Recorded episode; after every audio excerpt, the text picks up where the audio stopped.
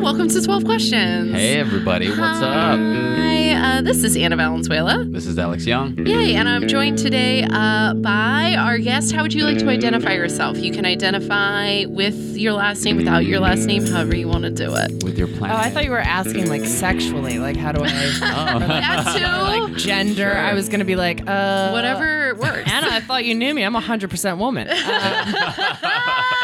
uh, a gay woman Yes. by the name, a gay sober woman by the name of Alex Powers. Yay. yes, yes. So glad to have you. My name here, is Alex Powers, and I'm an alcoholic. Oh, I love it. I love it. You talk ab- Alex. Hi, Alex. You talk about it on stage the way that Alex. Alex. This is a double Alex po- uh, podcast. That's right, AA. Hey, uh, oh, oh, oh, hey. Ba-bow. Oh shit. Oh Zip, shit. zap, zap. I mean, Yikes. really, triple A, because Oh. Oh. Someone get a flat tire in here. We will, Oh my we, god. uh, we will, co- we offer roadside assistance. exactly. Oh, you don't know how true for me that is. I, Sober I had a. road assistance. I had a sponsor tell me recently that like I can't be the school bus for every uh, comedian ever who doesn't have a car, uh, and it was drilled home the other day. A comic texted me, "Hey, can you um, help me pick up my sister at 9 a.m. at LAX?" And I was like, Yikes. "Nah." Get it. I was like, "Sorry." what kind buddy." of like self-serving? Uh, like, get an Uber like the rest of us. No, I mean, you know, I normally I'd be of service, but for me, it goes into a weird, dark codependency It's like corner. five dollars on Uber Pool or Uber Express. Exactly. Totally. Ugh. Basically, what we're saying is that if you're a comedian in the LA area and you need a ride from one of us, just tell us that you're sober and you're trying to go to a meeting. Yeah, Yeah, there you go. There you go. I'll get you ass to a meeting. But But we got to stop by LAX. exactly. That's so funny. That's so funny. So, how was everybody's week? Before we get into it, Uh, this past week was Pride Week.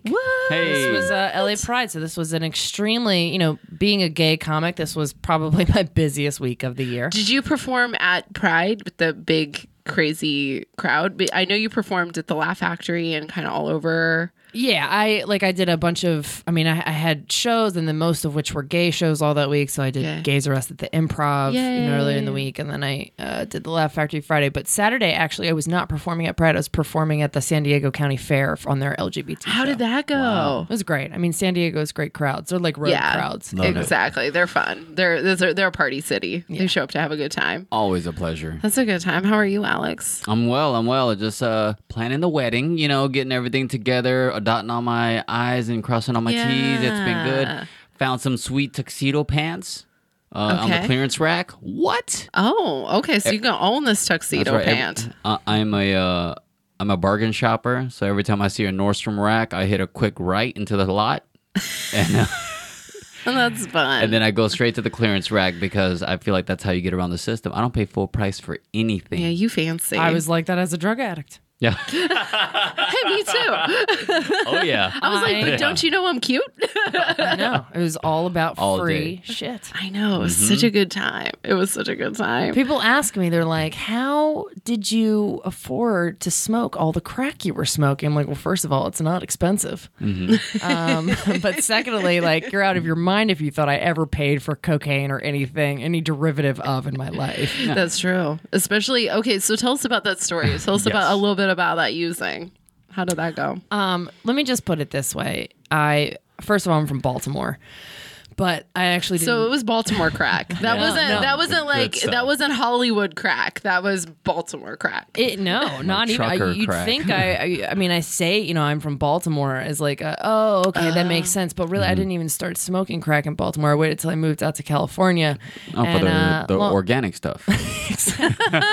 long story short, um, you know, I found myself hitting a crack, you know, hitting a crack pipe, smoking crack on a boat in Long Beach in the marina, and I thought to myself, I would not be doing this if I wasn't drinking. yeah. By the way, that is very much the Long Beach Marina. I've definitely uh, hung out over there, not using, just uh, paddling around, being a dork. I have scaled that marina. Like I have so pulled a Spider-Man in, and I have literally broken into that mar- into that marina to get to the crack boat. Um, Crack There's a crack boat. well, I mean, Oh, it was, the it was my, boat to smoke was my crack on. boss's old boat. My I, I worked for a crackhead, so the story of how I started smoking crack, because I did like every day for a few months, leading like immediately leading up to my most, most recent sobriety four years ago. Um, but my the, the story of how I came to smoke crack is the same story as how I came to learn how to build custom furniture. uh, I worked for a contractor. Hilarious. I got a job working for a contractor who who was a crackhead. Yeah. That's from, from fantastic. Bakersfield. Can you still Oh, build custom fur- the- furniture? I actually, uh, yeah, I mean that's like a hobby of mine. I build custom furniture. That's a, that's delightful. Which is interesting because I I don't look like the kind of lesbian that would. I, yeah, you're currently wearing a bustier underneath a like beautiful mesh top, like lacy. and lacy. I look like a vampire. Yeah. yeah, It's, you uh, yeah, It's 4:10 p.m. and you do You, you, dress do like look. the the hottest uh, cast member on The Craft. oh, I love you. Thank it- you. the Craft is really the movie to reference. I mean, that if was- you had referenced Twilight, we would have had to push you out of the studio. That's I want to stay. I would have sucked your blood either way. Because no, I love vampires, and I'm aware that it, the sun is still up, and I'm and I'm wearing all black. I have shows after this, as we discussed, so I have uh I have to be evening ready. I'm this for me right now. This is the summer of cargo. It's funny. I'm the straight woman here, and I this is the summer of cargo pants and Birkenstocks for me. You look I've- like you're about to build a deck. I do look like I'm about to build a deck. I look like I'm going to build a deck and then go coach softball right afterwards. I do. I do. I used Got to the Birkenstocks on. my whole uh, sponsorship family is out of Long Beach and Orange County, and they're all like um, myself and my my current sponsor are the only two straight women in the entire family. Everybody else is gay, lesbian, the whole the whole nine. And for a while, one of my home groups was like a meeting in Garden Grove that's called the Flying Shoe Meeting, and how it got its name was a drag queen um, got really excited during somebody's birthday and kicked his foot, and a heel flew across the room. And now every time you take a cake, they throw shoes at you. Nice. It's the most fabulous thing in the whole wide world. That yeah, that is some that is some gay shit. It's super gay. And when I became gay. when I became like single single, there we were in the meeting one time and this woman leans over and she was like, Hey, I heard you broke up with your boyfriend. oh my gosh. And I was like, I did. And she was like, just to let you know, if you want to come to the other side. And my sponsor leaned over and was like, oh, for heaven's sake. You think she would know by now. Trying to recruit you, man. it was really They're I, out here trying to get us I would straighties. clean up, man. I'm just saying, I would clean up. I'd have a good time. Um, but alas, strictly dickly. Uh, Uh, we would be in a we would be a pretty couple. I know, right? Yeah. Oh my gosh, look out, Stuart. I just want to bring. I just want to bring some pillows in here and see what y'all do with them. what? Pillow fights, you know, girls do that. No. No? No, not even at all. Nope. Okay, see, Nope. for all the guys out there, that's not a thing. That is Nope. a misnomer. Only a fable. Yep. that was so weird. Yes, that's what that's what lesbians do. We pillow fight. The fourth season of the L word, lots of pillows went down. I mean, You- feathers were a flying. nothing. I, I personally, nothing turns uh. me on like busting open a down pillow. Real Jane Austen's over here. oh Jesus, Alex, I gotta take you to some gay meetings.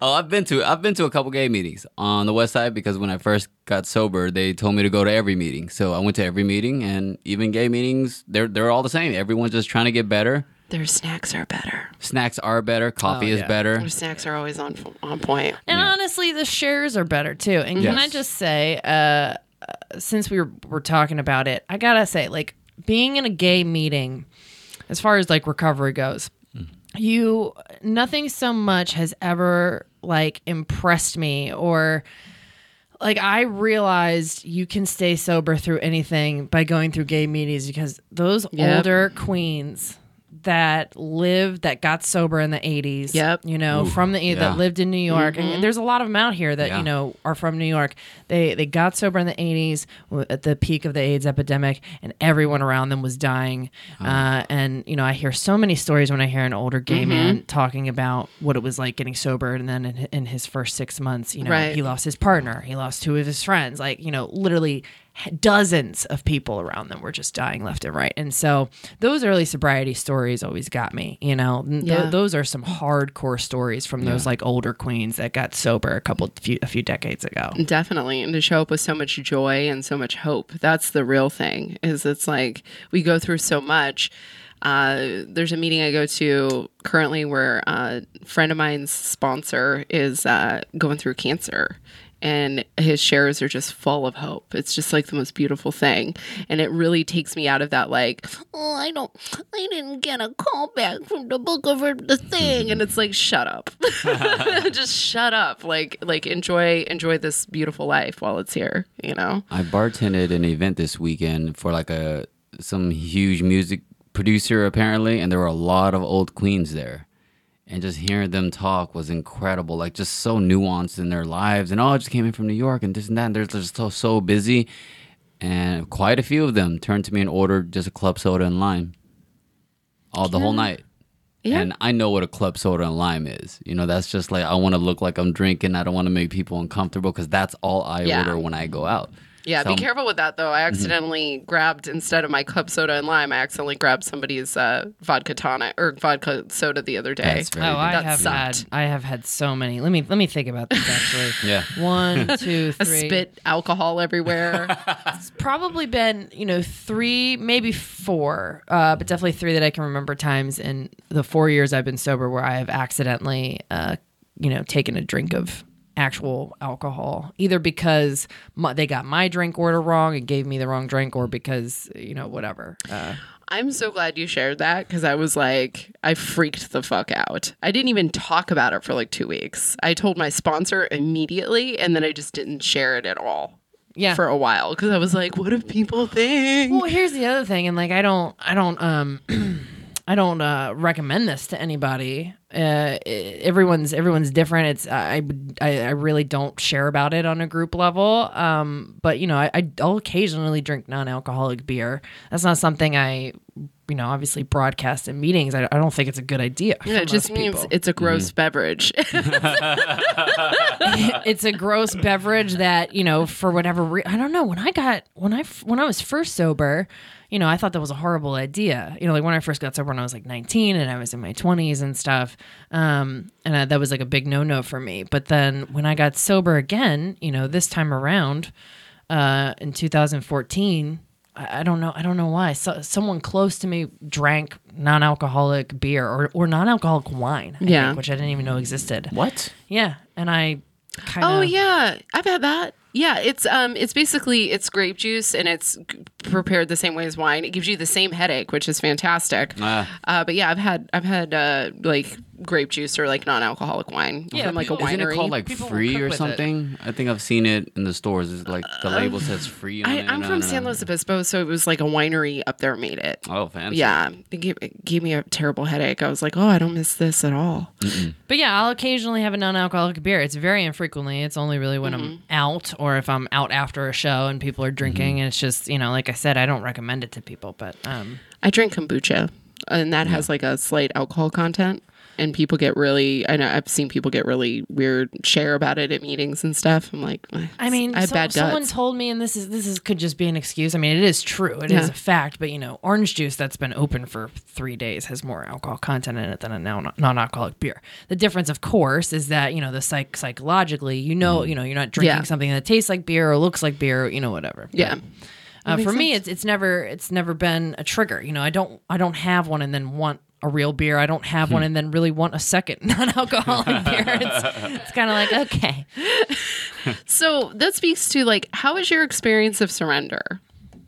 Um, you know, I uh I was thinking about that earlier. Yeah. And I don't really know. I've had like in the 4 years that I've been sober, there's been times where I would have a great answer to that that question. There's been you know times where I've spoken about surrender at length. Uh lately, um, you know, upon coming here and I was thinking about some of the questions I knew you guys would ask me, I was like, God, man, I don't even know what surrender looks like in my life today. Um, actually, you know, I think it looks like me walking out of the house with no makeup. Uh, Yeah. no, I, You don't need makeup, by the way. oh, girl, you are, I appreciate you, You lying to me. don't. Um, you know, the thing about surrender, and this is what I someone told me this early in sobriety. You know, I, I think of France. I think about like Paris, like the French have, are notoriously they've always surrendered, right? Because culturally they have such this emphasis, this like like, like their their art is very important to them. You know, like that's a huge part of their culture. And, and the French historically have always surrendered for the sake of kind of protecting Paris so that it wouldn't be destroyed by, you know, whether it was the Germans or whatever. And um, that's an interesting thing to think about because we think of surrender as defeat, as synonymous with defeat. And, you know, especially early on in sobriety, I realized that you do not have to be defeated to surrender every day. Right. Um, it's actually the opposite. You know, in surrendering, uh, upon surrendering, you know, once you wake up, it's the first thing you do in the morning. It's actually to avoid any kind of like defeat throughout the day and stuff. So you don't you don't need to you don't need to have your ass kicked to surrender. Uh, ask the French; they would know better than anybody else. In fact, surrender has really uh, saved and maintained and preserved a huge aspect of their culture. The, so the Louvre, is- the Louvre is still there. Yeah. That's a beautiful way to look at it. Because a lot of times, especially in Western culture, especially in the US, we're like, we never surrender, burn it all down. We don't care. Yeah, we'll be that's here. that's very stubborn. Yeah. um, and that Yeah. keep- that keeps a lot of us from getting into the rooms or getting into rehab or whatever. Uh, surrender, I guess. You know, to me, I, w- I will say this. Um, you know, while I, I don't get on my knees as much as I used to, I used to do it. You know, religiously. It was a habit every day. Uh, that I kind of unfortunately have grown out of, but then sometimes I do, and then sometimes I, it ebbs and flows. But what I will say is I'm I've gotten so good in these last couple years of just like doing the action and just like doing whatever and you know like we say staying out of the results not worrying about the outcome or you know the result of my actions or reactions um, and just doing yeah. you know um, it was really big for me in my first year of sobriety to learn how to do nothing actually. Um, li- like not reacting not doing anything is also you know a big a big part of surrender. But for me now it's like you know when it comes to our profession like we're all comics and stuff like whether it's sending that cold message sending that cold email making that cold call or asking for i want this i need this it's like you can do that. You're totally allowed to do that and go get you know pursue what you want and take the actions and the steps necessary to get there um, and being okay with not with the result or outcome not being what you're hoping for that's that's that's definitely surrender Yeah. Absolutely.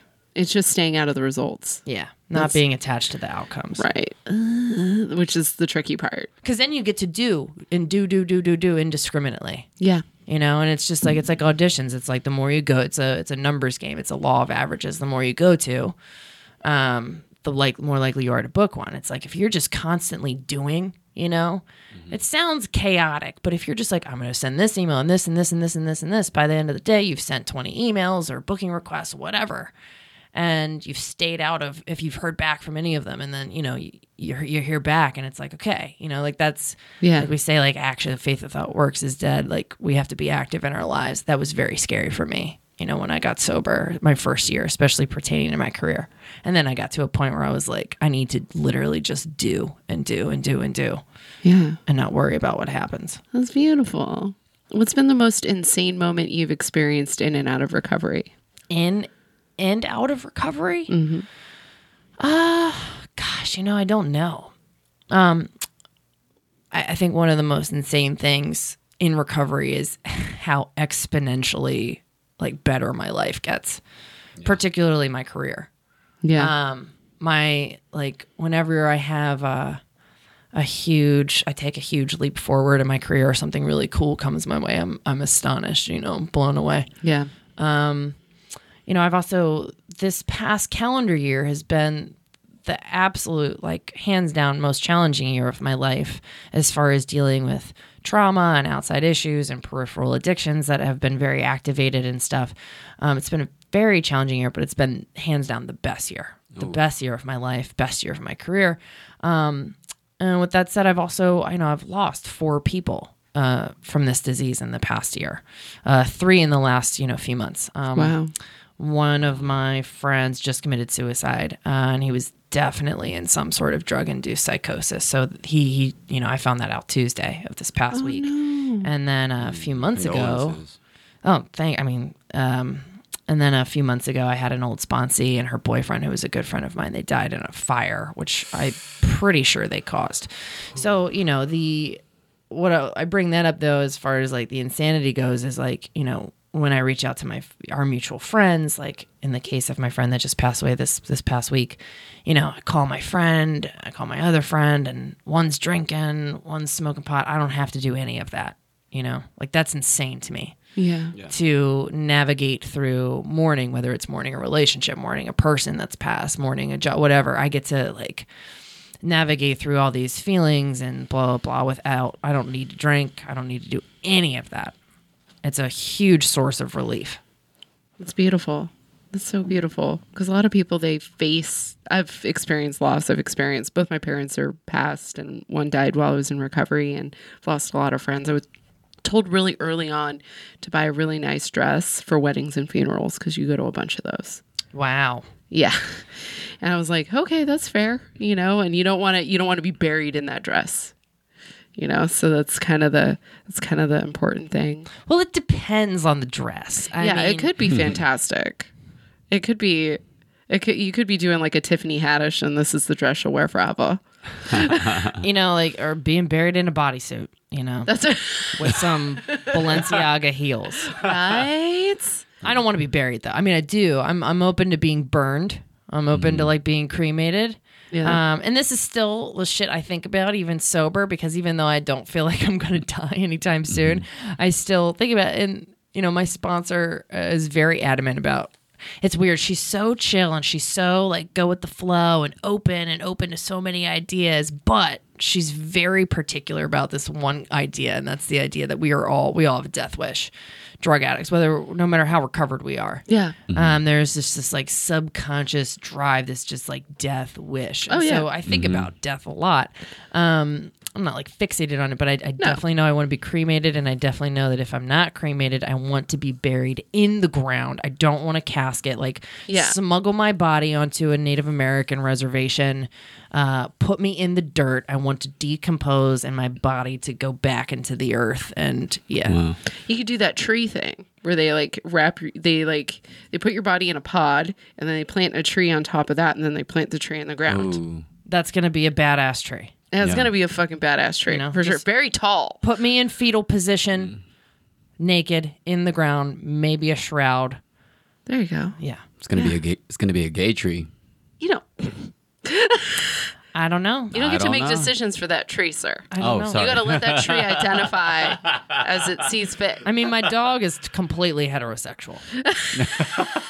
that bitch is straight. Oh, okay. That's how you raised your dog. I didn't ra- see. I didn't have a say in it. This is, you know, it's it's nature, nur- not nurture. She just, you know, Yeah. one day woke up and she was like, "I love me a pit bull." Oh, okay. Loves pit bulls, and they love her. Hey. What kind of dog is your She's a dog? Shetland sheepdog. Oh, cute. Yeah, she's a bougie bitch. She's fancy as fuck. But am I allowed to curse on Yes, oh, this? of course. Please do. Wouldn't be a sobriety podcast if you couldn't. How how do you make decisions in your life? I don't. Okay. I like that. I like that. I'm horrible at making decisions. Normally, normally, uh, the decision is always yes. Normally, the decision Right. is like yes, okay, Right. unless I have you know an, an otherwise like gut instinct to like no, that's not a good idea or that's Yeah. not you know worth my time. Um, Wow. Yeah. I mean, of course, like, you know, there's always prayer and meditation, which sometimes I have to resort to when I feel particularly baffled. Um, but then again, it goes back to that whole idea of like, you know, doing nothing. Sometimes I really don't know the answer and I need to wait. I literally need to wait, take a beat, take a pause. Right. And then normally the something else will come up that like, you know, is a more substantial indication of what what the next indicated action is. That's beautiful.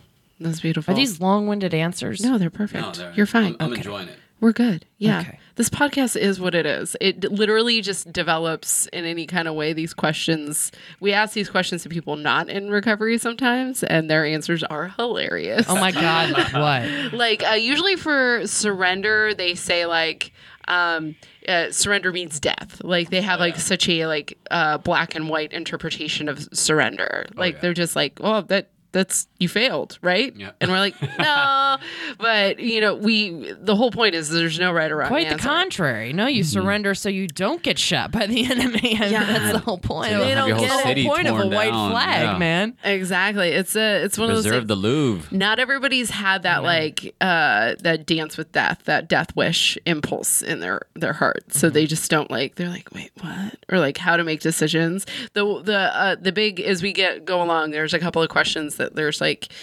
big uh differences like a huge chasm in the way people answer them. It's pretty pretty fascinating. I'm really impressed by the fact that you know these questions by heart. i've been doing this for two years. Yeah. but I but when I did it, I I took out um I took out my step work and I was like um kind of the origins of this podcast where another comedian was like you're going to start a podcast. And I was like no I'm not. And then he turned to another comedian and said Anna's starting a podcast. And that that comedian was like oh it should be based on the 12 steps. Oh you should call it 12 questions.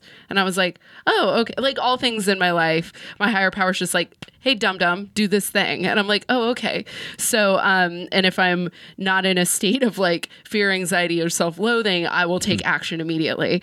And um and i've you know been struggling with a little bit of that lately but we're pushing through. Just got through some therapy so we're, we're doing it. We're getting there. We're pushing forward. There you but go. the um uh the the point of that was is I I just laid down I was like what are questions that relate to the 12 steps that are not the 12 steps themselves so we can ask people of all walks of life these questions. So it was kind of the Brilliant. exactly. It's a thank you thank you. It's the um russell have you read russell brand's new book No. Okay, I've been listening to it on an uh, Audible, and he narrates it, which is great because I'm a sucker for an accent. And uh, he uh, does this whole thing where he basically he identifies he's like addiction is not a thing. If you have a substance abuse problem, you're lucky because it's very clear. But for a lot of people, it's just this lingering sense of I'm fucked, and you're not 100% how you are fucked. And so it's sort of I it's sort of the the 12 steps for everybody even if that thing is just that you're sad or that you're Dude, I like I'm currently I've been trying to like work on material about it lately. Um, you know, talk about it on stage. Like I I do. I have all these peripheral addictions that have popped up in this past year of sobriety. And uh if you're gonna have like, you know, adjacent or like peripheral addictions in your life, I would not suggest having them sober. it's so hard. It's- Girl- it is so hard being a love addict, being, you know, mm-hmm. a sex being a I'm not really a sex addict, but I'm definitely a love addict. You know, it's mm-hmm. so fucking hard having, you know, a, a food thing, you know, an, an mm-hmm. under eating or over overeating thing in my case, you know, or a shopping addiction. Like I have like three prominent addictions that are very activated normally simultaneously or like they pinch hit and they, they come up. And man, that is Like so what? difficult.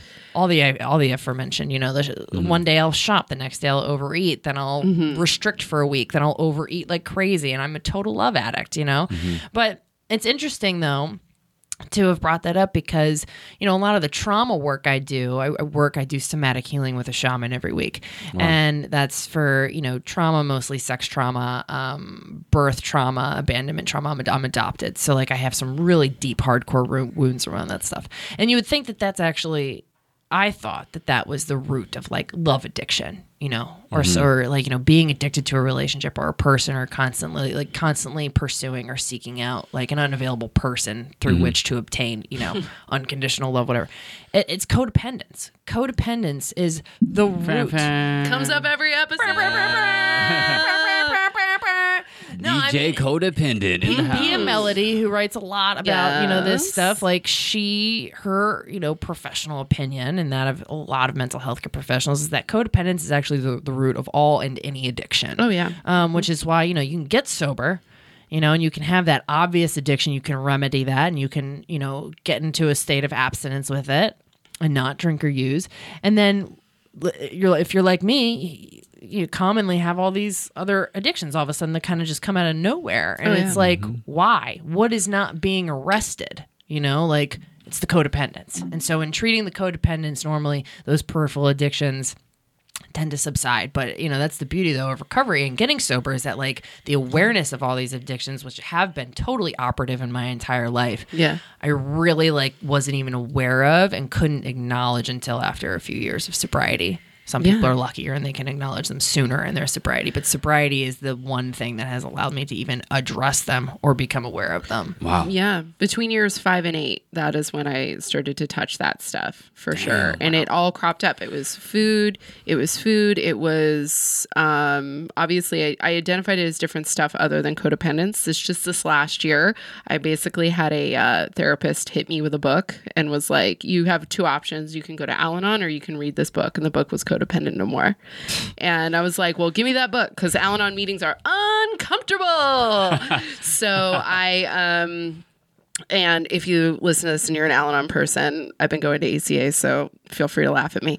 Um, so, uh, so yeah, that's like uh, definitely I have gone through all of that stuff and and and I reached a point where I was like doing really good and that's when I started doing stand up and my life got super duper functional. I was really living a life beyond my wildest dreams. And then I had this last couple like year year and a half and shit got hard and i relapsed into a lot of those behaviors and so i had to um i was literally talking with my therapist today and i love that you're doing the somatic thing because she was like well it sounds like before what you got really good at was talking about it mm-hmm. and she was like and now because I've had some physical injuries, I've had some stuff, and now I can't just like every time I have an emotion, put on running shoes and fly down the street and exercise a little exercising addiction and, you know, all with that body image dysmorphia stuff. And she was like, So now we have to teach you how to release the trauma just stuck in your body. Yeah, because the trauma is in the body, and the body is connected to the subconscious mind. Yeah. So the body knows things that the conscious mind does not know, um, which is an interesting thing to think about. And somatic healing, of course, you know, has to do with going in there and resetting your Yeah. sympathetic and parasympathetic nervous system. Like if you've ever seen a gazelle getting chased by a lion, like on Nat Geo or something, and it looks like it's about to actually get away and outrun the cheetah or the lion or whatever, and then it just collapses. It just faints, you know, its body goes into shock. And sometimes it works out because it releases a death pheromone that the you know, the predator might smell and actually be like, "Oh, I don't want this," and it'll go in, and this creature wakes up. It's like, "Oh my god, I'm still alive." What? But we're mammals. We all have that mechanism in our Yeah. body, and that's why you know when you're there and all of a sudden you're grabbed and you're being assaulted, and people ask you, "Why didn't you smack away his hand?" It's like your body goes into shock. Your body has a mm-hmm. mechanism that you know oftentimes uh, whether after you know a certain kind of trauma regardless of what kind of trauma it is you know needs to go back it needs to be reworked and refixed and stuff and so that's what somatic healing is but you know it's an int- and i talk about this very openly in meetings because that's where i'm at in my sobriety is outside issues i stopped drinking four years ago what else am i going to do now you know like there's more for me there and Well, your disease will do push ups. It's like, oh, Yeah. you're not using? You got a credit card? Let's go to the outlets, bitch. exactly Because exactly it, it's all an effort to get you to Oh, drink she's again. married. Oh, she cute though. she likes you. um, but I, I, I say this in meetings because you know, not because I look. We're there to be of service. I happen to take that seriously and want to do as much as I can to save someone's Yeah. life. Uh, for me, sitting in a meeting recently, uh, in order to be of maximum service and save someone's life, is uh, is to acknowledge and remind people that the twelve steps were not designed to treat trauma. no. They were designed to treat alcoholism. In fact, sometimes they can thrust you back into it if you don't have somebody who's savvy enough. I had a sponsor basically say, "Go to therapy or never call me again," Yeah. and that and that saved my life. If you've worked the 12 steps and you are experiencing, you know, a degree of pain that is just unmanageable and, you know, maybe other behaviors that have sprouted up that are mm-hmm. unmanageable, it's a good chance you need outside help. And um it, I think that if, if, in fact, actually, it's irresponsible to tell someone that they're doing this wrong. yeah, You know, you're you're not. Mm-hmm. Oh, have you done your four step again? Blah blah blah blah blah. It's like mm-hmm. that might not be. So yeah, in that regard, yeah, it can be dangerous when you're not encouraging people to seek relief. If there there is some relief you cannot get from the twelve steps. The twelve steps are meant to keep you sober. They are not meant to help you recover from molestation or mm. rape or emotional abuse or abandonment. You know, like that is or or codependence for that matter. yeah. What they can do is they can give you the tools, and there is uh, codependence, uh, codependent anonymous. There is Coda, uh, there is ACA, there is Al-Anon, but the primary purpose of those fellowships is to deal with those things, and the way that they work their steps is specifically designed for that. Um, and they also recommend getting outside help. They're very open in all three of those fellowships about seeking outside help because that might be the additional support, which is which is beautiful. But definitely, as if if my experience has been the same if i'm i'm in a fellowship for substance abuse there can be it, what it did is it gave me the tools to be the best goddamn therapy patient mm-hmm. a therapist has Right, ever right, seen right. they're like Totally. wow you're remarkably aware of yourself and it's remarkably aware, remarkably, you know, painstakingly honest. exactly Oh yeah, I doubled down in my first week of sobriety. Right when I got into meetings, uh, I had a therapist reach out to me that was also a comedian who was just trying it out, having a good time. And he's like, "Hey, I want you to come into my office," and gave me free therapy at his Oh. world-renowned office. And it really prepared me for the meetings, and the meetings prepared me for therapy. So I had to double down on that, and it kept me in the rooms Yeah. a lot, and it calmed down. It, it put out so many fires that sprouted up in my Yeah. brain when that was happening, and my body was getting clean.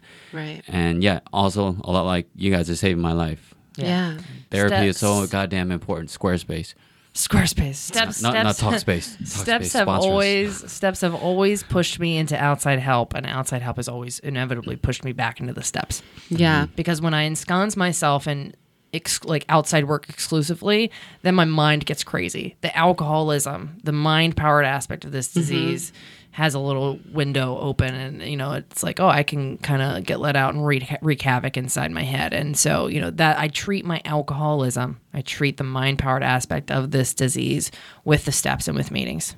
Nice. You know so it's a nice little cycle you got going on there. What's been the most exciting or interesting thing you've learned about yourself so far? In sobriety. Um you know that i was a spiritual being having a human experience. Wow. yeah. Especially you have a tough girl vibe. And i definitely i've definitely been described as a mm-hmm. tough girl and i would i would hear people say that when i was new in recovery and i'd be like Ugh, barf that sounds so weak. And then one day i was i, I was like oh no that was completely right on yeah no i think the the most interesting thing i've learned about myself is that i have a seed of god planted inside of me. I am a spiritual being. Uh, this is a very like temporary very like you know it's a blip. Um not having this is a learning experience. I'm here to learn. I'm i've had many of these. I'm going to continue to have many more of these. You know it's ma- mistakes are perfect yay. you know all my are mistakes are perfect. i can't speak for anyone else but for me at least my mistakes are perfect. Mm-hmm. um, i learned nothing from my successes just about everything from my failures and it's all gravy dude. It's all good. Yeah. And uh, just like we say in the rooms you know everything is temporary. Yeah absolutely. Absolutely. That's beautiful. What's your level of honesty today? Dude i can't get away with anything. Yeah. Like i cannot like as far as honesty with myself like there is not like i'm it's damn near impossible for me to really fool myself or trick myself into Yeah. anything you know um trying to think if i've lied recently yeah i don't i don't know i just there's no there's no point to like lie about anything That's what I've discovered too. I can't. I I'm planning the, the bachelor party, and my buddies want to get me into so much shit that I know I'd have to lie about once I got back. oh And I was like, no, we're just not gonna do that. We're not gonna go to those places. We're just gonna go to Chicago, watch a couple baseball games, and we're gonna come home. That's all I want to do. Oh, do they want to like take you to the strip club and do all of that crazy? Oh yeah, they want to go to the Dominican Republic. They want to go to the DR. They want to go to the DR or the CR or anywhere with a bunch of like hookers and party out. And they're like, "Well, we want to party." You know, you can go there and not go to hookers. Yeah, I, they don't understand that. They in don't. those in those countries all i mean all those all the prostitutes they're all they're all sex trafficked you don't Yeah. want to you don't want to f with that yeah, honestly, uh, that's a really good argument to be like, I don't want to contribute to global sex trafficking. And I've read a few articles that say that that's the case. Yeah, they're just gonna be like, "Boo." Yeah, and let them boo, let them boo. Just, just be like, I'm not, I'm not down for raping any ladies. That's what you tell them. amen oh man, yeah. I so I told him that I was just like, we can, we can go have fun at a strip club where the women are having a good time and you know they're working out their issues and paying for college, whatever. But we're not gonna go wild. We're just there like, well, you just want to do touristy shit. I'm like, yes, I want to experience one of the most beautiful cities in the world, Chicago. So let's do that. Yeah, it's your And they're like, bachelor party. All right, fine. Can I tell you a fun story? Yes. when uh, I first got clean, uh, one of the like couples in the rooms they got were getting married, and uh, there was a bachelor party for the for the gentleman, and it was it was a very small town, so like literally there was one meeting a day, so you knew fucking everybody's business. It was kind of amazing, and um, uh, there was a little bit of a scandal because the stripper at the bachelor party showed up, and she was dancing, and all the guys got real uncomfortable because they all recognized her, but they weren't sure who she was. And then finally, uh, one of them goes, "Ah, shit, are you Dave's daughter?" Hilarious. What? yeah. So um, that uh, that made uh, that made strippers very uncomfortable subject for Oh, that uh, is those guys for funny. a few years. Yeah, especially when they described some of the uh, shenanigans that went down. Yeah, my group chat is all gifs of girls twerking it for a dollar bill, and I'm like, guys, I stop. All right, they're like, come They just want to celebrate your yeah, yeah, which is which is totally fine, but fun it's, times. I don't want to do anything where I'm gonna have to backtrack or it's gonna come back to haunt me in the form of like a an STD test or something or something that I breathed in the air from Yeah. that neighborhood, you know. So Yeah. trying to keep it cool, trying to keep it clean, trying to keep my conscience clear as much as I, can because that's something I'm in control of. Yeah, and you you definitely have had the consequences of using and almost losing that relationship. So you're Absolutely, it's to very real. I know how Yeah. it feels, and I know she's because gonna- you are a butt grabber. I can't keep my hands to myself sometimes, and that's why I don't drink anymore. That's that whole story. Yeah. I like how I just put you all the way on Front Street in front of Alex. Yeah, yeah. Well, hello. Sorry. How you doing? What's up? Sorry. Um, uh, what is your? Uh, how do you deal with fear and anxiety these days? Fear and anxiety these days. I mean, you know, I've been blessed with um in sobriety, you know, my mind I think has just recreated so much infrastructure. Anxiety and depression while, you know, such a big part of my entire life. I mean, Yeah. I was like a clinically depressed person. I had a suicide attempt um when I was uh before I first got sober, I was I guess 18 and like you know depression was like and anxiety was was just Yeah. i was that was my identity and in sobriety in the last four years it's not you know when i get depressed it's a very it's a blip my anxiety is so like substantially curbed.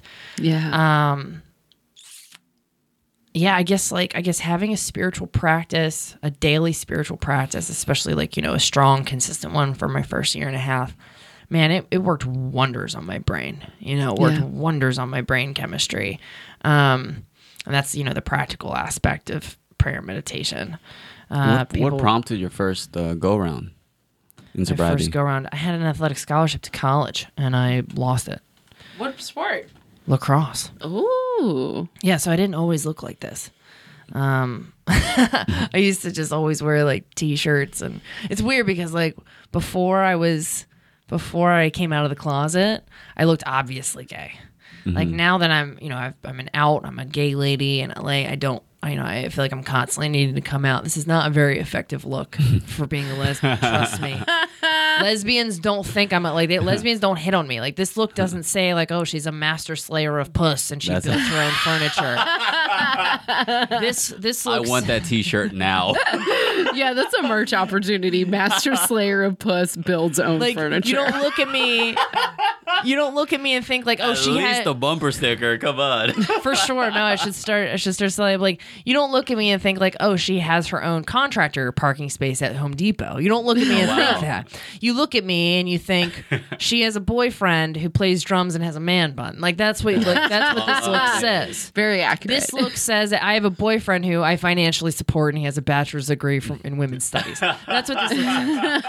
Um, but you know, I didn't always look like I was. I was, you know, I was a. I was a star athlete in high school and college, so I just always wore like t-shirts and you know sweatpants and always had my hair up.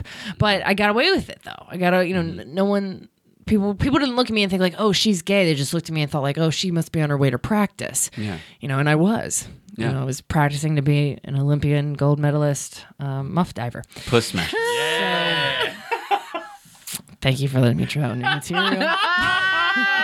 It's very funny. I love it. uh, wrote it yesterday. Thanks. Oh, what was the question? Um, how do I do and fear and- anxiety, yeah. yeah, I- you know, I've, I've been graced with not a lot of anxiety, you know, in sobriety. Wow. Of course, I get into fear, but even then, it goes back to that like contrary action. Like you just do things. You just got to do, do, do, and stay out of the results, you know. So I just, a lot of times, I just force myself to do the things I'm scared of, and then you know, a little bit of a little bit of self knowledge comes in too, which is helpful. Which is you know the the knowledge and the understanding that very few things in life are worth doing that aren't terrifying. yeah. Mm-hmm. You know, like things that are scary are normally the things you were supposed to do. Mm-hmm. Um, Oof. so I try to like, you know, keep that in mind. But this is the time well, I will bring up the fact that I, you know, I sit in ayahuasca ceremonies. Again, it's not something I talk about in meetings, but it's not mm-hmm. something I keep secret outside of meetings, you know. Um I I didn't start doing ayahuasca because I necessarily felt, you know, this overwhelming sense of anxiety in my sobriety, but I will say that I was in the most my sobriety was in the rockiest place it was in the entire like the entire time I'd been sober. It was in a very um, vulnerable place uh, at the end of last year, 2017. And that's when I sat in my first ceremony. My anxiety was the highest it had been. My fear was the highest it had been. There were a lot of external and, you know, circumstantial things going on that led to that. And I sat in a ceremony and I've been sitting in ayahuasca ceremony since. I mean, I've only done two, but I'm about to do a third and I know I'm doing uh, one in October. Um, to cleanse your conscience. it's just it's a natural MAOI inhibitor, you know, and so um, I found I found that a especially that first ceremony I sat in in December of 2017, it really I felt like I'd press a reset button on my sobriety because I thought I literally that weekend I was like I don't know how I'm going to stay sober. I was like I feel like I'm going to drink, and um, there was a period of time at the end of last year where I, I started thinking about drinking for the first time in my sobriety What brought I- that up? you know, I had gotten out of a relationship. Um, I had uh, my life was extremely unstable all of a sudden. It was uh, mostly just financial insecurities and Yeah. financial, and also you know, Romance and finance. The big one. yeah, I mean, it, it wasn't even getting out of my romance. I was I was seeing another sober person for two years, and when it ended, it was you know it was it was a good thing, and I was really relieved. I got involved with someone shortly after that that actually got me into Al-Anon. Like I started going to mm. Al-Anon. Go for you. Mm-hmm. When I you know, so I think the combination of like being in this very emotionally stressful new new romantic and emotional entanglement where there was a lot of uncertainty and then coupled with like just crazy crazy financial instability and instability Yeah. in my living situation and blah blah blah and I was like I don't I don't know how I'm going to fucking stay sober. Mm-hmm. And I sat in ceremony and uh when I have every time I've sat in ceremony since I experience a very prolonged um reprieve from stress and anxiety. Stress is normal Right.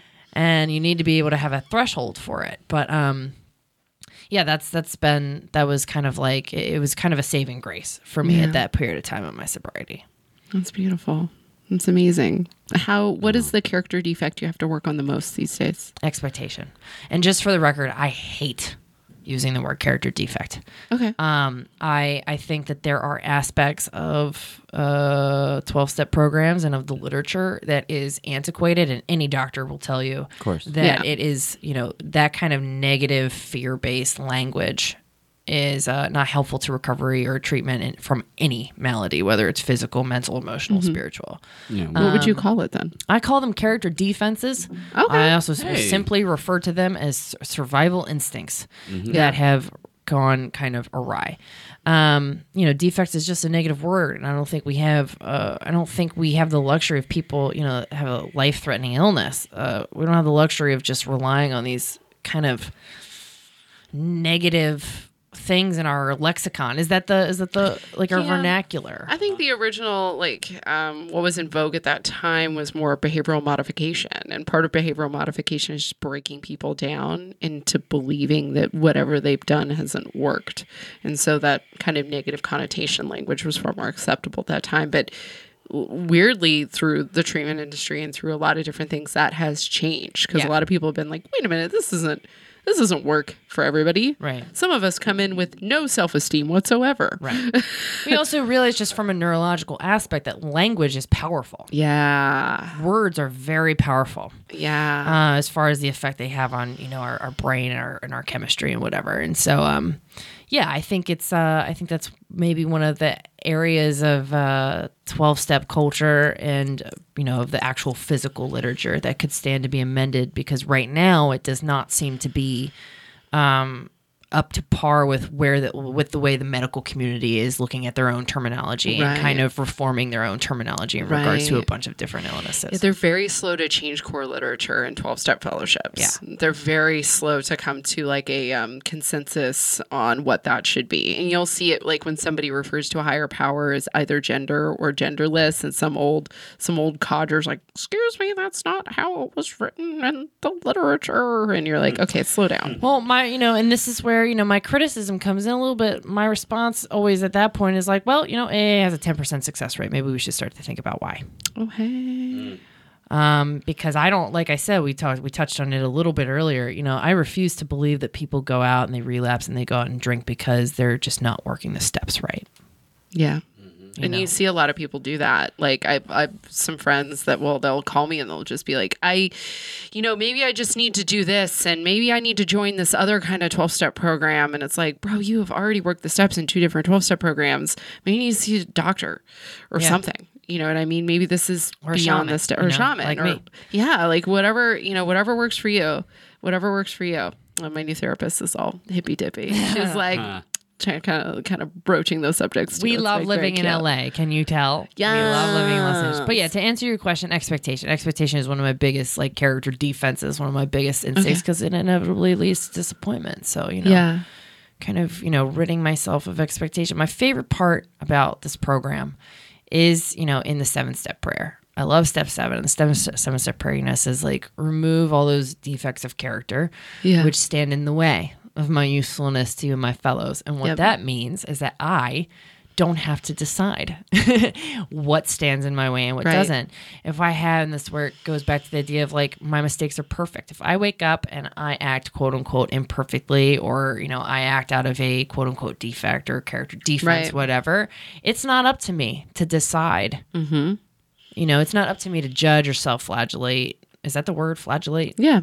Um, that's uh that's up to a power greater than myself. So I don't really need to spend a lot of time feeling guilt or shame. You know, obviously I take responsibility. I say sorry when necessary, but uh, there's a lot of times where I've been an asshole. People have been an asshole to me, and that's exactly what I needed. Yeah, exactly. What is your um, experience of forgiveness? The most profound experience of forgiveness I've had is um when I first actually bef- right before I started getting s- I, I got sober. Are we good on time? Or we got on time because you're the one with the time. We're good on time. Okay. Um, I want to thank you guys real quick for having me again. Thank and I feel like these answers are so long winded. No, You're I- great, Right. man. I fucking talk too much. Anyway, Yeah, I'm just trying um, not to interject because I'm like so vibing on what you're saying Yeah, that I same don't here. want to like jump in too much because I know you have a time constraint. quit so stroking my cock. Yeah, Okay. Just cerebralizing that cock, you know. Um, you know, I had a. I started. thanks, Alex. man, Destroying over here. I I think when when you get into a room with Anna and I, you know, and you don't and you don't have a vagina, it's hard. it's hard. No It's pun- hard no pun to- intended, yeah. He's he is definitely the broiest part of the podcast. I like it. It's No, really no. coming out right now. no pun intended. Actually, no pun intended. Uh, for sure. Yeah. Um, just, especially once we whip out our pillows, you know, Meow. and start pillow fighting God, Alex. as you do. Y'all so jealous out there of we me gotta right get now. you. We gotta get you around more different types of people. That's I'm just like I'm like every week I'm like okay, well we've gotta we gotta take Alex to different places every once in a while. Please bring me. I want to learn. Oh, I don't know that you really do. I, I just I don't know that you can handle it. I don't know that you can handle it. heaven's Sake. oh, I don't know that you're ready for this. Oh my Um, god. anyway, I I actually started meditating before I got sober. I developed a meditation practice right before I got sober. Um, and I started doing a what was referred to in this book I was reading as formal guru yoga. And at the end, basically like, you know, you've you've meditated, you know, you're you you you have your sat guru, you're taking in all this gold, white light, you know, love stuff, and then you're kind of expelling it across every living being in the universe, every, you know, everything in the world that you can kind of mentally comprehend. And when I would do that, um, I had a friend who had passed away. Her boyfriend had murdered her years before. And she would always come rushing up to me at the end of these meditations. And I'd be like, hey. And I would always want to go and like go and focus on her mom and her sister who were living, who had, you know, been, that were still here on earth. And I, I would always be like, hey, let's go, let's go, like, you know, just shower some gold and white love light on your mom and your sister. And she'd be like, yeah, yeah, yeah, this is, this is what, this is what would happen. I would get this feeling. She was like, yeah, yeah, they're, they're, they're, they're, they're good. They're good. And she would kind of take me by the hand and she would rush me. I'd be like, what are we doing? We got to go, we got to go, like, you know, I got to go meditate on your mom and your sister. She'd be like, no, yeah, no, no, they're, they're good. They're good. They're good. And she would kind of rush me to the cell and she would take me to his cell, you know, her boyfriend's cell who you know i guess i guess he'll be he's he's still there. He's in virginia prison. He'll be there probably for another 20 years maybe less um for you know for murdering her. And she would be like you know and i would i would envision him in this cell like in fetal position dark holding you know holding onto himself. And uh, she'd be like this is this is what you need to do. This is who you need to this is who you need to focus on and I remember, you know, the first few times in this meditation when that would happen, like I just remember being like, all right. And I'd just begrudgingly do it. And then over time it it just it was just part of my meditation at the end. Wow. Um and then having this realization when I when I did get sober, uh, very shortly after that, that, you know, that could have been me. Very like, you know, there are people sitting in prison all over this country uh, for doing things that they were either under the inf- like they were under the influence when they did them, uh, whether it was with a car or with their bare hand. You know, like not every alcoholic blacks out and murders someone. This is true, but there are definitely people you know sitting in a jail cell somewhere right now that really didn't have a say in the matter because of the role that drugs and alcohol played in their life. Yeah. Um, so that's been the most profound experience with forgiveness I've had. And, you know, not only just forgiveness, but, you know, compassion and relating to, to that person is playing a huge part of that forgiveness. God, that's so difficult. He might be able to so change the world, you know, like he, he doesn't have a life sentence. He, he, he got 20 some years. One day it's feasible, you know, if he doesn't keep racking up time on a sentence for, you know, however it is he's he's acting in prison. It's possible he'll he'll get out one day and he could change a lot of lives with that story, Yeah. you know. Um whether it's going around college campuses and being like, I killed my girlfriend. Oh, you know Y- it's not really up that those those things are not up to us to decide That's true. That's beautiful. I love that. I'm sad for your friend, but I'm also happy that she pulled you in that direction. yeah.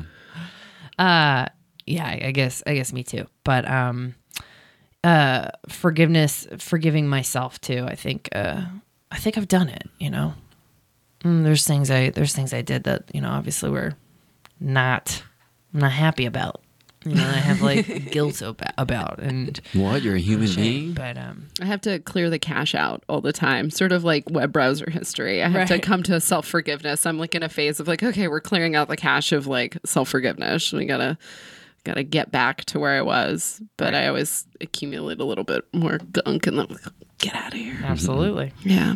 What is um the weirdest amends you've had to make?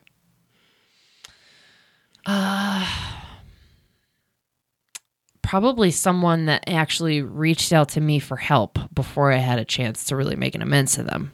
And so part of my amends involved, you know, Yeah. someone who reached out to me for help as a sober person, you know, uh, knowing that I was sober and And obviously, a lot of the people from our past, a lot of the people that we have amends to make, are people that are like us, um, people that we partied with, used with, you know, fucked over, um, lied to, cheated, stole from, stole Yeah. with, you know, whatever. Um, so it, it's been trippy, and it's happened more more than one, more more than once. Um, where someone on my amends list, you know, reached out f- to me for help um, because they needed to get sober or they needed to stop doing what they were doing. And so that, you know, helping them, whether it was helping them get into a treatment facility or taking them to a meeting or whatever was, you know, wound up becoming a huge and necessary part of my amends process that I probably would not have, you know, implemented of my own had they not asked, you know. So those have been the most interesting, but also the best amends. Yay. How do you maintain this on a daily basis? Like, what's your daily routine look like? I get up, I read, uh, I I drink my coffee, and as I'm as I'm sitting outside drinking my coffee and smoking my cigarette, I'm reading, uh, you know, 86 and 87. A lot of people are like, a lot of people are like, uh, you know, get on your knees and before you do anything else, I'm like, no, no, no, I'm gonna let my dog out. I'm gonna, you know. Drink my coffee. I'm gonna smoke my cigarette while I read page 86 Yeah. and 87. It works for you. That's just my thing. Um, I don't have a lot of like self judgment these days. I kind of do what I want, Yeah. which sounds like arrogant or whatever. I'm just like, no, no, it's just where I am right now. right. There's no perfect way to do this thing. I think a lot of times the folks that are like, you have to do it like this, it's like, no, you don't. It's always going to change. Um, but if you're if it's not, you know, if you're one of those people that has had the same daily spiritual practice or routine, Yeah, in the and it works for for you? 20 years, that's amazing. Yeah. I envy you. I look up to you. There, I'm not like yeah. that that's amazing. It's something that you know I would want I want for myself. Um, but yeah, right now I, I read 86 and 87. Before that, when I do wake up, if I can remember to, like upon waking, opening up my eyes, there's a Jewish prayer I'll say. Um, and then after I read uh, 86 and 87, I'm always outside when I do it. Um, there's another Jewish prayer in Hebrew that I will say, and then I'll say it in English as well, um, which is just like a morning prayer type thing. That's sweet. Oh, can you say it? No, I'd have to be reading it. Okay. There you go. I mean, What's- it's here. I could if you wanted me to. What's your relationship with your higher power like?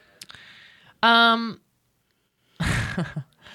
you know, uh, is this the last question? I feel like it's We're rounding down. That's like rounding 11. okay. Yeah. Um,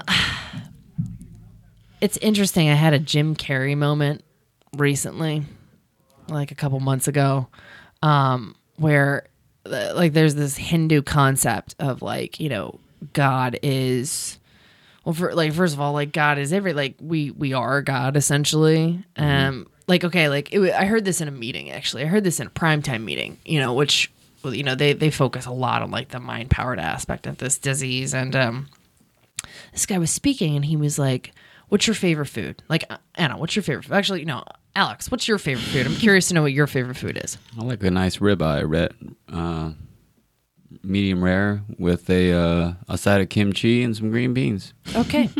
that is uh, surprisingly American, but like very Asian at the same time. Absolutely. All right. So, do you want to be the medium rare ribeye with kimchi and a side of green beans, or do you want to eat the medium rare ribeye with a side of kimchi and the green beans? I want to eat it. Right. Yeah. Imagine how God feels. Imagine you are this thing that is like infinitely, it's everything, you know, it's infinite splendor, euphoria, relief, salvation, right? But like, how do you experience yourself? Like, how do you, this is like a Hindu thing. And it's like, the concept is that God has incarnated in these like kind of infinite beings and given itself amnesia so that through the process of enlightenment and reincarnation it can experience itself. But you can't experience or you can't eat the ribeye if you are the ribeye. You know what I mean? Um and so I had this I had this like kind of experience a few months ago where I was like I kind of had this academic realization, but also like, you know, this kind of spiritual like awakening where it's like, okay, like we are kind of singular. This is my opinion, but mm-hmm. like the the divinity or whatever, like consciousness, it's it's one thing. You know, it is kind of singular. Like we're kind of alone. We have each other. We have the illusion of each other, but like it's one thing. Like so I kind of I walk around and I'm like I have one foot, you know, in the in the ocean of spirituality and one foot planted firmly in on the beach of human experience. Um, but in the middle of that, I kind of have this acknowledgement where it's like, you know, like I have I have I'm having a human experience, but like I'm I am one and the same. Like where it, wherever it is I come from as a spiritual being, it is like it is the higher power. Like that thing that got me sober, that thing that a didn't get me sober, meetings didn't get me sober. Um, something truly divine within me, you know, this little spark inside me, want, loved me enough to save my life. AA has kept me sober, and meetings have kept me sober, and working the steps has kept, have kept me sober. But I you know that thing that thing that just is inside me that loves me dearly got me into that meeting that first meeting so my relationship with my higher power is like you know I find myself talking to myself you know, or outside of myself. And I'm like, you're a fucking idiot. I, I hate you for doing this. Mm-hmm. Why? I, I don't know. I, I have this kind of like bickering relationship with my higher power. Yeah. Um, but I also don't think of it as being completely separate from myself, which I realize sounds a little bit crazy. No. Which I think is why people think Jim Carrey's a little bit crazy. I just think it's a very poorly packaged message. Mm-hmm. And the mm-hmm. way that he conveys it is just void of a lot of necessary compassion because, you know, you can't go up to someone, you know, you can't go up to a mother whose son was just shot by the police and be like, "It's okay, none of this is real." You know, yeah, yeah, yeah. none it of feels very real. yeah, like you can't, you you know, that's not how you approach suffering. That's not how you approach people's pain. So there's like this lack of compassion there in that. But I think Jim Carrey's absolutely right. Yeah, I think he's absolutely fucking right. I think consciousness is singular you know, our bodies are, you know, the physical realm is part of an ex- it's part of existence and it, it's an experience but like you and i are the same thing. You and i are the same thing. We are the same as each other.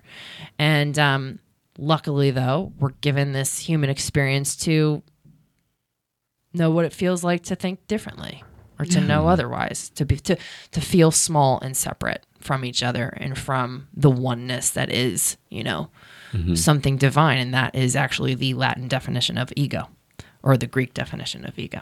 Wow. Small and separate. Beautiful. Fantastic. What's one thing you want to leave behind on this podcast? What is like one thing you want to give to somebody just like you? Getting sober was the greatest thing that's ever happened to me and everything good in my life and everything, you know, bad but absolutely necessary. I mean, I say bad loosely because it's really just, you know, it's not really real, but everything amazing and fantastic and phenomenal in my life has whether it was difficult or not, you know, has been a direct result of me being sober. And if there's one thing I want to leave with anyone like me, it's that, you know, you don't need things to be easy to do them. You just need to know that they're possible.